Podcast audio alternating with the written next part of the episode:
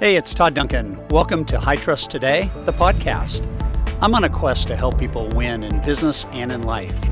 To do that, I know they must trust themselves, their relationships, their business, and they most certainly must trust their future. When you do that, you set in motion a universe of possibilities, and that journey begins right now. And I love this. I love the fact that your story connects you. I love the fact that when you start to answer your story and you get real, it allows for authenticity and vulnerability. It allows for you to connect. When you start asking agents, hey, tell me your story. You start asking borrowers, hey, tell me your story. You start asking people you don't even know, tell me your story. It's powerful what happens. I'll give you a recent example. Deb and I were at a hotel two weeks ago. It's the Island Hotel in Newport Beach, California. It's one of the properties we're going to hold our masterclass elite event at, which I'll tell you more about in the days that come. We're actually at this hotel. We're just enjoying the pool. It's about 8 o'clock at night. And a guy named Josh, we had met earlier, Josh is, Josh is actually in charge of food and beverage. And he came over, Deb and I were next to the fire pit, and he came over and uh, sat down. He said, How's everything going? And we kind of told him how our experience had been, which was off the charts. And, uh, and Deb said, So, hey, Josh, Tell us your story. And he said, um, Do you want my story or do you want my real story? And this is the question the real story. And we said, We would love to know your real story. We had not known him for more than five minutes in an encounter that had happened two hours earlier at the restaurant when we arrived. And two hours later, he sits down. Literally, we say, Tell us your story. And he says, You want to know the real one? Of course, that's the only story worth what? Telling. He gets down like this next to the pool and he sits here. And for 20 minutes, he's telling us his story. And he started off by telling us that he you know, had a dream to, to be a general manager of a hotel and went to work at uh, the Pelican Bay or Pelican Hill Resort in Newport Beach. And uh, one night when he was uh, 21 years old, uh, he had had this great run. He had saved $80,000 pouring drinks the last two years in tips, felt invincible. And, uh, and one night coming home from Pelican, uh, he got a DUI. And, um, you know, you would think that would change your life fairly quickly, right? Uh, but no, he continued to tell us his story. And he's sitting here just like this the entire time, telling us his story. And um, and, and Deb said, uh, Well, how'd you get past that? And he said, No, wait, it gets better. We don't even know this guy. It gets better. And so he says, So two weeks later, I was driving home from Pelican and I got another DUI. We don't know this guy from Adam.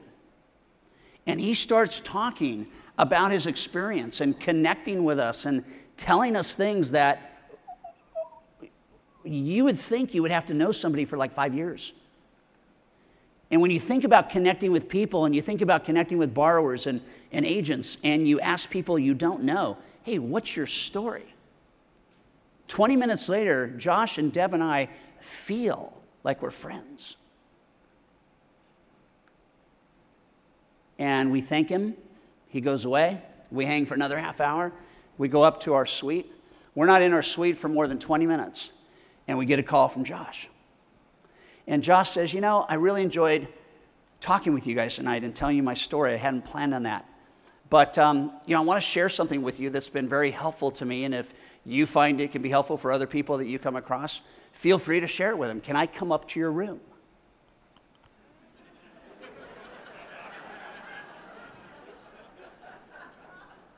And I said, okay. And so, you know, when you get real with people, trust transfers, authenticity prevails, an intimacy develops. You don't fear, you engage. That was the power of what happened. And Josh came up to our suite and he handed me this piece of paper. And he said, Every day I think about my story. And because I wanted to turn out right, I just wanted to share this with you because I read it every single day. And at the very top, it says 101 helpful tips from Josh Smith on how to stay clean and sober. And he literally shares something from his wallet. He pulls it out from his wallet and hands it to us. We are complete strangers. That's the power of the story. You know, a lot of you guys know me pretty well, you know, but if you were to pull me aside and say, hey, Todd, tell us your story, it would create a bridge between us immediately that for some of us we don't have. It would cause a conversation that would bring you into my inner thoughts and, and, and I would share things with you that are part of my story that, you know, are unique that not everybody knows and that not, you know, maybe many people know. But if you ask me my story, I'm either going to tell you the story or I'm going to ask you, do you want to know the real story? And so if you were to ask me that, I would tell you that my origination story, okay, I graduated college at the age of 23. There you go, you know part of my story. Right? How many of you didn't know that until just now? Everybody. Of course you don't know. You don't know. You don't even know if I graduated. Sometimes it may sound like I didn't graduate. I don't know. But I, uh, I, I, I'm 23 years old. I'm stone broke. I'm uh, li- living in one of my parents' condo rentals. Um, and uh, the economy is in the tank. And the well educated, recently graduated, intelligent me decides to get in the mortgage business. Now, when I got into the mortgage business in 1980, in September of 1980, prime was 12 and a half. By December of that year, prime was 21 and a half. It's never been higher that in the history of tracking prime. 600,000 people a week were applying for unemployment. And I need to ask them if they have a job and income and how they're going to buy a house. It's crazy. Consumer confidence was at the lowest level ever, with the exception of August of 2011. It has never been lower in the history of tracking consumer confidence. And I get into the mortgage business. So I borrow some money from my mom and dad. I go to J.C. Penney's. I get one suit, one shirt, one tie, one belt, one pair of dress socks, and one pair of dress shoes. I've never had a suit, I've never had that, and I had to go make sales calls. And I'm telling you right now, I don't have any training really, I don't have any confidence. I simply did not know what I was doing. And I don't know if you have ever felt that way, but I didn't know what I was doing. And so I learned that I'm going to be calling on my first office. It's a Tarbell Realty office in San Clemente, California. And so I put on my suit the first day. I got all dressed up, and uh, and, and, I, and I headed down to San Clemente where I was going to make my first sales call. And um, I get to the uh, uh, corner where the office is, and I'm, I'm a little bit fearful actually. I'm probably swearing a little bit under my breath. I'm sweating for sure because my air conditioner, my car is broken. And um, I get to the parking lot of the Tarbell office, and there are Mercedes, there are a few Rolls Royces, there are BMWs. I mean, it's a very, very affluent area. And the problem that I had with that is I had a 13 year old Camaro jacked up with headers. The headers had holes in them, so I sounded like a dragster.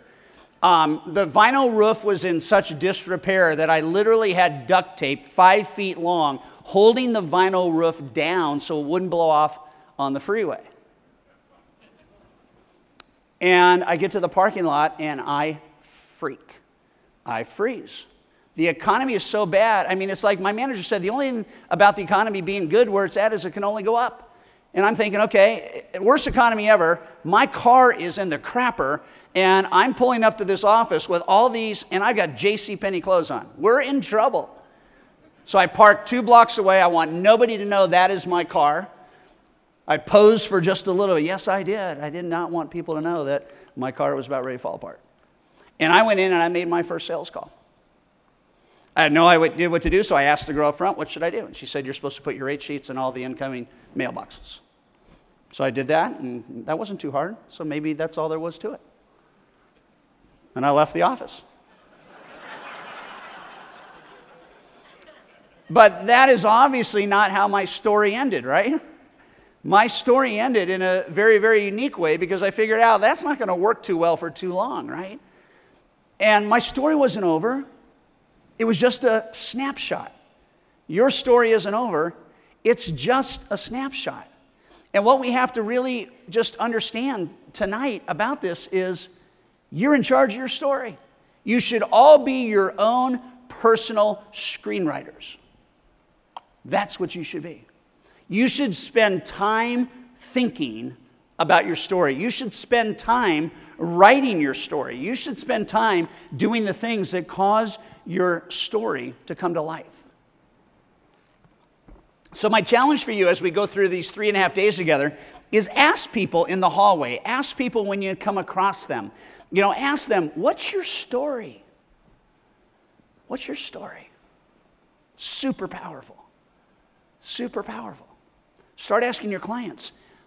You got people on your team, you don't even know their story and you're leading them. Ask people their story. Ask people their story. Will you do that? And will you write your own? Promise? All right, here's the second question.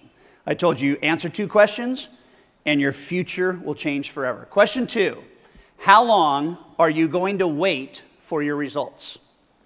How long are you going to wait for your results? This is really where it gets exciting.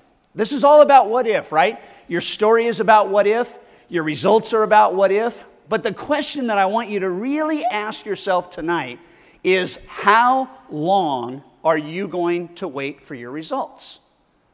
And I think what ends up happening is that we don't actually do what it takes to make the results happen in an accelerated fashion.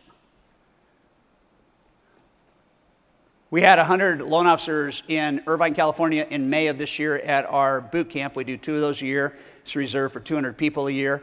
Um, it's a needle mover. I'll just tell you, it's a game changer. And I'm talking to these 100 loan officers about an experience I'd had with our youngest son, Matt. And um, Matt and John both knew that during the summer they had to have a job. And I told them that they had to have the job by the time the school was out. And uh, Matt and I were talking a couple days before I was actually at boot camp. And uh, I said, So, how's the job hunt going? And he said, Well, I think it's going pretty good. And I said, Good. How many places have you applied at? And he said, One. And I'm going, okay, well, you either, you, either be, you either need to be really good and get that one, or you might want to apply it two or three more. And he said, okay. And I said, but before we talk about that, let me ask you a question. Um, when did you apply? So this is a Monday. Boot camp starts on Tuesday. He said, I applied on Thursday. So how did you apply? He said, I went to the the bakery. Uh, he loves to cook. So he went to the bakery, filled out the application. So he applied on a Thursday. And I said, How many other people applied for the job? And he said, I think four or five. And I said, Okay, so there's five or six of you competing for one job, right? And he said, Yes. And I said, Okay, so this is Monday. Um, have you followed up? He said, What? And I said, Have you followed up yet? And uh, he said, No. And, um, and then I shared our nine magic words. What are they, John? I said, if, they, if you don't follow up, Matt, they're not going to follow through. They're not going to call you. You got to call them. And so this is Monday, and so we're so cool. We're role playing at the dinner table the phone call to the baker. And he says, Dad, I want to wait till after four because that way they won't answer. and I can actually leave a message. And I said, okay, well, just leave me the message right now. Let's do it 10 times. And he said, okay. And he leaves me the, message, right? So he leaves a message on Monday night. And uh, we come in and start boot camp on Tuesday. I get home Tuesday night, okay, and I said, uh, Any callbacks yet? And he said, No, but I'm hoping they call back tomorrow. And I said, What should you do? And he said, Follow up. I said, Yeah, call him again. He said, Why? And I said, Because the squeaky wheel gets the oil if there's value and they like you. Be persistent, right? Don't let them think you're not interested. And so he goes ahead and leaves another message. I show up at boot camp Wednesday morning. First break. Here's the text.